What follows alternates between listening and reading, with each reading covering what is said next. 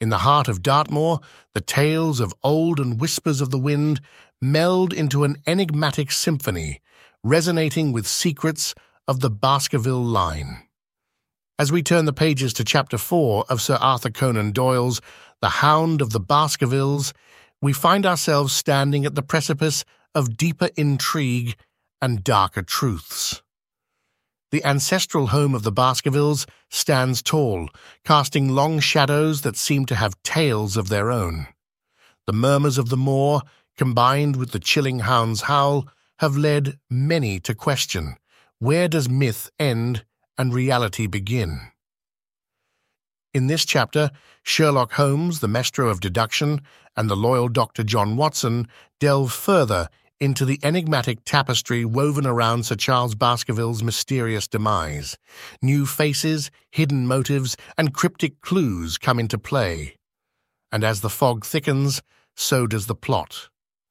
Prepare yourself, dear listener, for a journey where every step could reveal a new twist and every shadow might conceal a lurking presence. Let us venture forth into Chapter 4, where legends are challenged and mysteries beckon at every turn.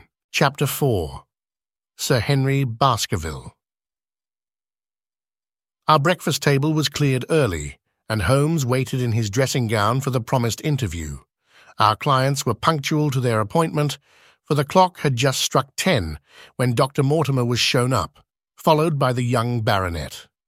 The latter was a small, alert, dark-eyed man about thirty years of age, very sturdily built, with thick black eyebrows and a strong, pugnacious face. He wore a ruddy-tinted tweed suit and had the weather-beaten appearance of one who has spent most of his time in the open air, and yet there was something in his steady eye and the quiet assurance of his bearing which indicated the gentleman. This is Sir Henry Baskerville, said Dr. Mortimer. Why, yes, said he. And the strange thing is, Mr. Sherlock Holmes, that if my friend here had not proposed coming round to you this morning, I should have come on my own account. I understand that you think out little puzzles, and I've had one this morning which wants more thinking out than I am able to give it. Pray take a seat, Sir Henry. Do I understand you to say that you have yourself had some remarkable experience since you arrived in London? Nothing of much importance, Mr. Holmes, only a joke as like as not. It was this letter, if you can call it a letter, which reached me this morning. He laid an envelope upon the table, and we all bent over it. It was of common quality, greyish in colour. The address, Sir Henry Baskerville, Northumberland Hotel, was printed in rough characters, the postmark Charing Cross, and the date of posting the preceding evening. Who knew that you were going to the Northumberland Hotel? asked Holmes, glancing keenly across at our visitor. No one could have known. We only decided after I met Dr. Mortimer. But Dr. Mortimer was no doubt already stopping there? No, I had been staying with a friend, said the doctor. There was no possible indication that we intended to go to this hotel. Hmm. Someone seems to be very deeply interested in your movements. Out of the envelope, he took a half sheet of foolscap paper folded into four. This he opened and spread flat upon the table. Across the middle of it, a single sentence had been formed by the expedient of pasting printed words upon it. It ran, As you value your life or your reason, keep away from the moor. The word moor only was printed in ink. Now, said Sir Henry Baskerville, Perhaps you will tell me, Mr. Holmes, what in thunder is the meaning of that, and who it is that takes so much interest in my affairs. What do you make of it, Dr. Mortimer? You must allow that there is nothing supernatural about this, at any rate? No, sir, but it might very well come from someone who is convinced that the business is supernatural. What business? asked Sir Henry sharply.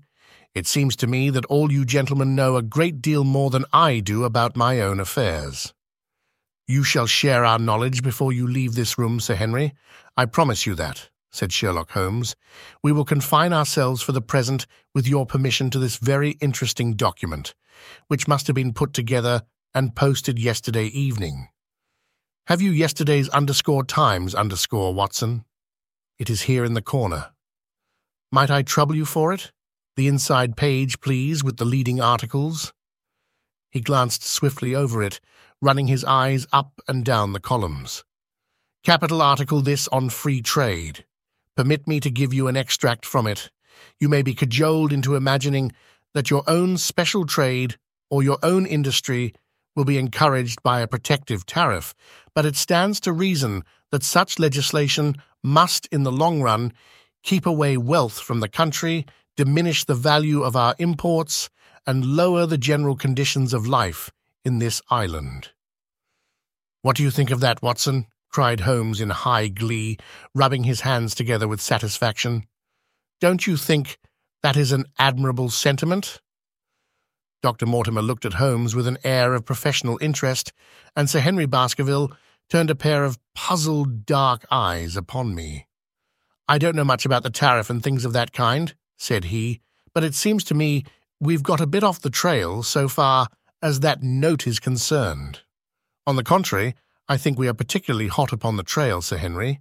Watson here knows more about my methods than you do, but I fear that even he has not quite grasped the significance of this sentence. No, I confess that I see no connection. And yet, my dear Watson, there is so very close a connection that the one is extracted out of the other.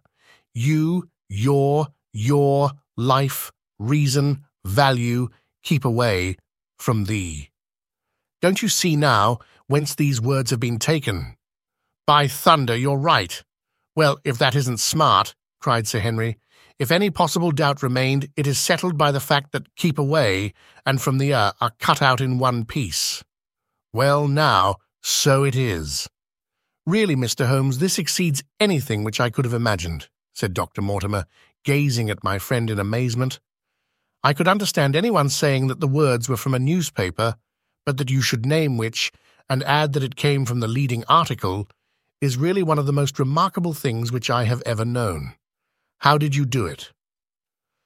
I presume, Doctor, that you could tell the skull of a Negro from that of an Eskimo. Most certainly. But how? Because that is my special hobby. The differences are obvious.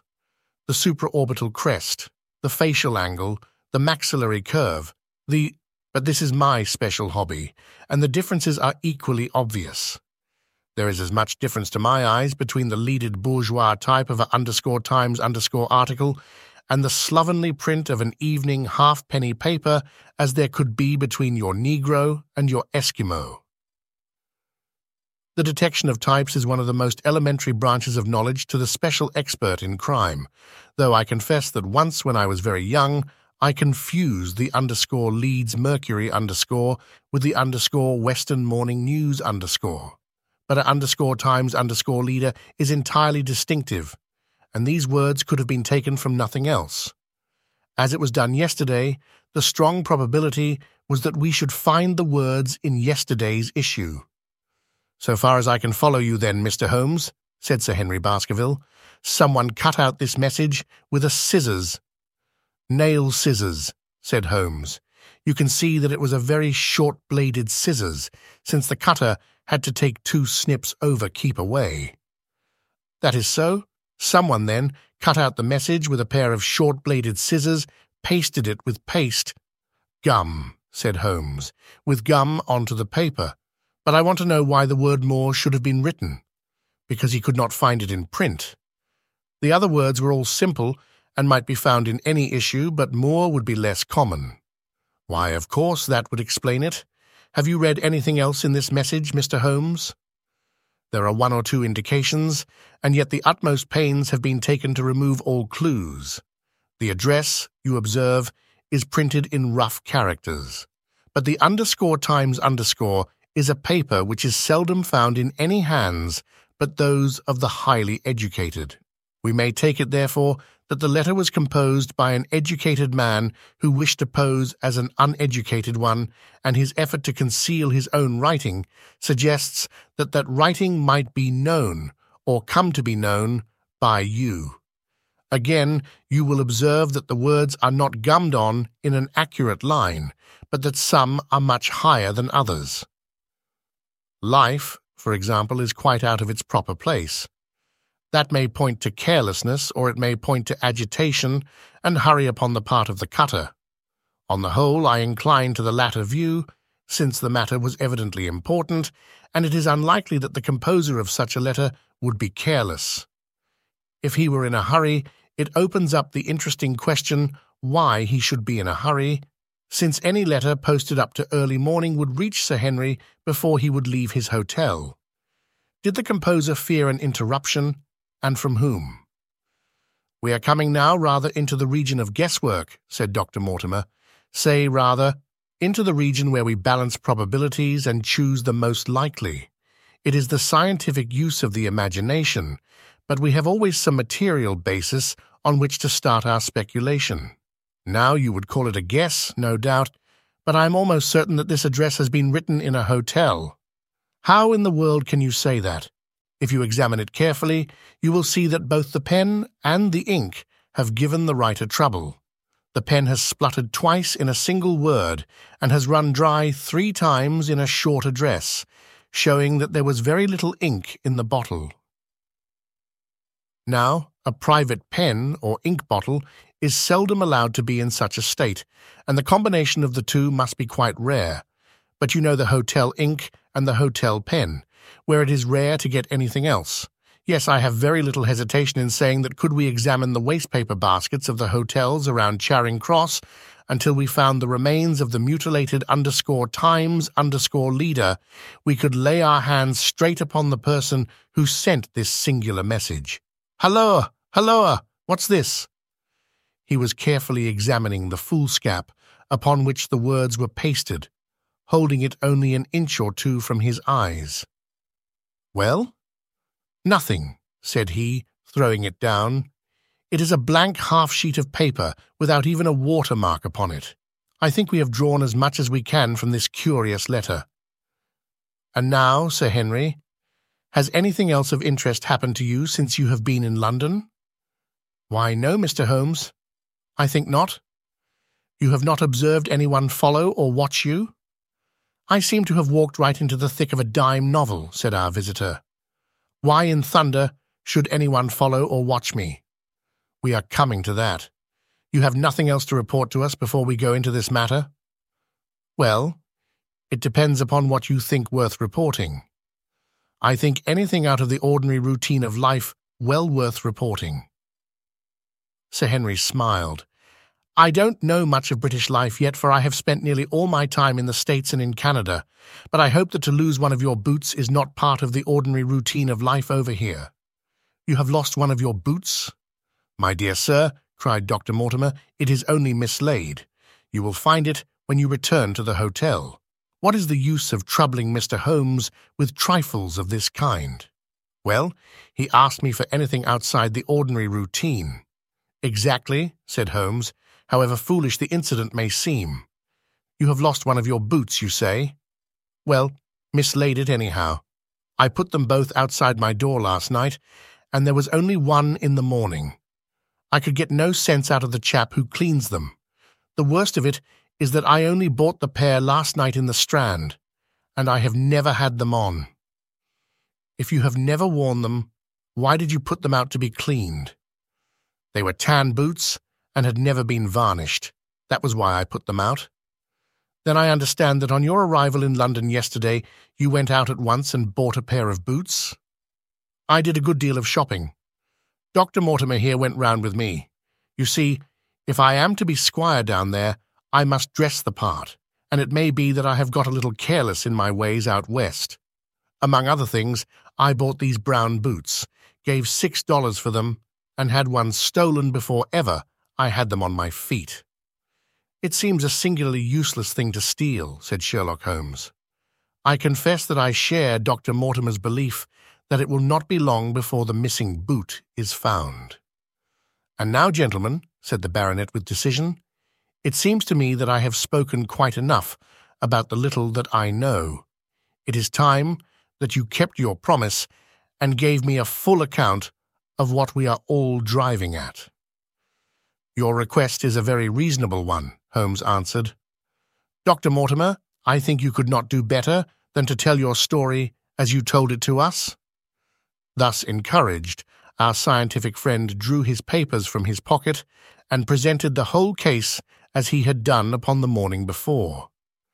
Sir Henry Baskerville listened with the deepest attention and with an occasional exclamation of surprise.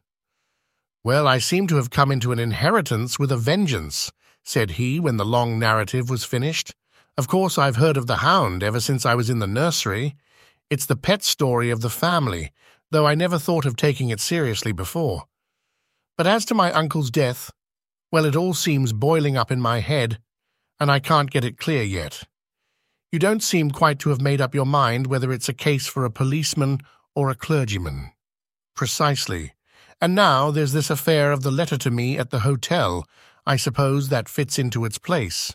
It seems to show that someone knows more than we do about what goes on upon the moor, said Dr. Mortimer.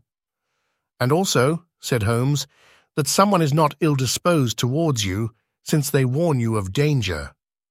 Or it may be that they wish, for their own purposes, to scare me away. Well, of course, that is possible also. I am very much indebted to you, Dr. Mortimer, for introducing me to a problem which presents several interesting alternatives. But the practical point which we now have to decide, Sir Henry, is whether it is or is not advisable for you to go to Baskerville Hall. Why should I not go? There seems to be danger. Do you mean danger from this family fiend, or do you mean danger from human beings? Well, that is what we have to find out. Whichever it is, my answer is fixed. There is no devil in hell, Mr. Holmes, and there is no man upon earth who can prevent me from going to the home of my own people, and you may take that to be my final answer. His dark brows knitted, and his face flushed to a dusky red as he spoke. It was evident that the fiery temper of the Baskervilles was not extinct in this, their last representative. Meanwhile, said he, I have hardly had time to think over all that you have told me.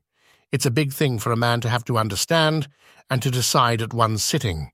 I should like to have a quiet hour by myself to make up my mind.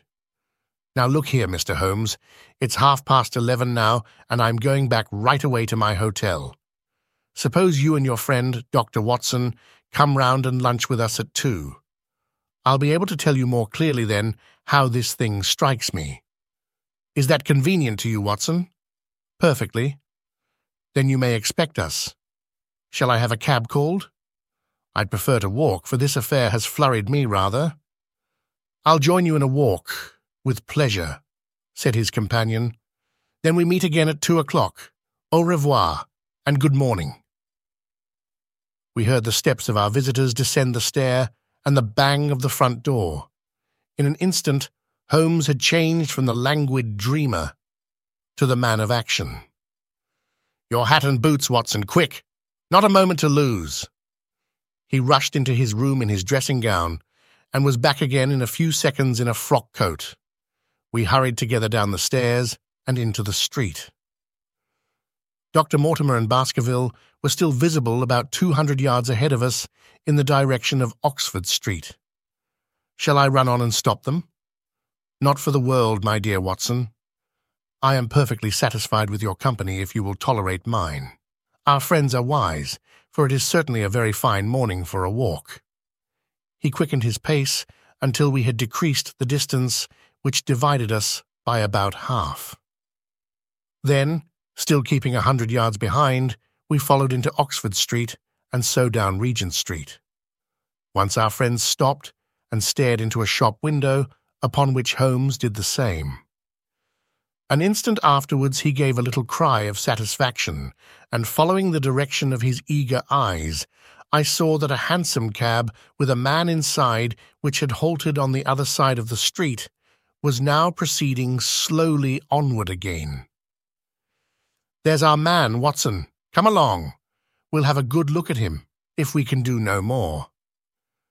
At that instant, I was aware of a bushy black beard and a pair of piercing eyes turned upon us through the side window of the cab. Instantly, the trapdoor at the top flew up. Something was screamed to the driver, and the cab flew madly off down Regent Street. Holmes looked eagerly round for another, but no empty one was in sight. Then he dashed in wild pursuit amid the stream of the traffic, but the start was too great, and already the cab was out of sight. There now, said Holmes bitterly, as he emerged panting and white with vexation from the tide of vehicles. Was ever such bad luck, and such bad management too? Watson, Watson, if you are an honest man, you will record this also and set it against my successes. Who was the man? I have not an idea. A spy? Well, it was evident from what we have heard that Baskerville has been very closely shadowed by someone since he has been in town. How else could it be known so quickly that it was the Northumberland Hotel which he had chosen? If they had followed him the first day, I argued that they would follow him also the second. You may have observed that I twice strolled over to the window while Dr. Mortimer was reading his legend. Yes, I remember. I was looking out for loiterers in the street, but I saw none. We are dealing with a clever man, Watson. This matter cuts very deep, and though I have not finally made up my mind whether it is a benevolent or a malevolent agency which is in touch with us, I am conscious always of power and design. When our friends left, I at once followed them in the hopes of marking down their invisible attendant. So wily was he that he had not trusted himself upon foot, but he had availed himself of a cab, so that he could loiter behind or dash past them, and so escape their notice. His method had the additional advantage that if they were to take a cab, he was all ready to follow them. It has, however, one obvious disadvantage. It puts him in the power of the cabman. Exactly. What a pity we did not get the number. My dear Watson, clumsy as I have been, you surely do not seriously imagine that I neglected to get the number? No. 2704 is our man, but that is no use to us for the moment. I fail to see how you could have done more. On observing the cab, I should have instantly turned and walked in the other direction. I should then, at my leisure, have hired a second cab and followed the first at a respectful distance, or better still, have driven to the Northumberland Hotel and waited there. When our unknown had followed Baskerville home, we should have had the opportunity of playing his own game upon himself and seeing where he made for. As it is, by an indiscreet eagerness, which was taken advantage of with extraordinary quickness and energy by our opponent, we have betrayed ourselves and lost our man. We had been sauntering slowly down Regent Street during this conversation, and Dr. Mortimer, with his companion, had long vanished in front of us. There is no object in our following them, said Holmes. The shadow has departed and will not return. We must see what further cards we have in our hands and play them with decision. Could you swear to that man's face within the cab? I could swear only to the beard, and so could I from which I gather that in all probability it was a false one. A clever man upon so delicate an errand has no use for a beard save to conceal his features. Come in here, Watson. He turned into one of the district messenger offices, where he was warmly greeted by the manager. Ah, Wilson, I see you have not forgotten the little case in which I had the good fortune to help you. No, sir, indeed I have not. You saved my good name, and perhaps my life. My dear fellow, you exaggerate. I have some recollection, Wilson, that you had among your boys a lad named Cartwright, who showed some ability during the investigation. Yes, sir, he is still with us. Could you ring him up? Thank you. And I should be glad to have change of this five-pound note. A lad of fourteen, with a bright, keen face, had obeyed the summons of the manager. He stood now gazing with great reverence at the famous detective. Let me have the hotel directory, said Holmes. Thank you. Now, Cartwright, there are the names of 23 hotels here, all in the immediate neighbourhood of Charing Cross. Do you see? Yes, sir. You will visit each of these in turn. Yes, sir. You will begin in each case by giving the outside porter one shilling. Here are 23 shillings. Yes, sir. You will tell him that you want to see the waste paper of yesterday. You will say that an important telegram has miscarried and that you are looking for it. You understand? Yes, sir. But what you are really looking for is the center page of the underscore times underscore with some holes cut in it with scissors. Here is a copy of the underscore times underscore. It is this page. You could easily recognize it, could you not? Yes, sir. In each case, the outside porter will send for the hall porter, to whom also you will give a shilling. Here are 23 shillings. You will then learn in possibly 20 cases out of the 23 that the waste of the day before has been burned or removed. In the three other cases, you will be shown a heap of paper and you will look for this page of the underscore times underscore among it. The odds are enormously against your finding it. There are 10 shillings over in case of emergencies. Let me have a report by wire at Baker Street before evening. And now, Watson, it only remains for us to find out by wire the identity of the cabman.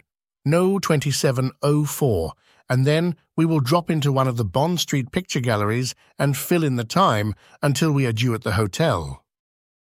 As the final words of Chapter 4 fade into the echoing silence of Dartmoor, we're left with more questions, a heightened sense of anticipation, and the undeniable allure of a story masterfully spun.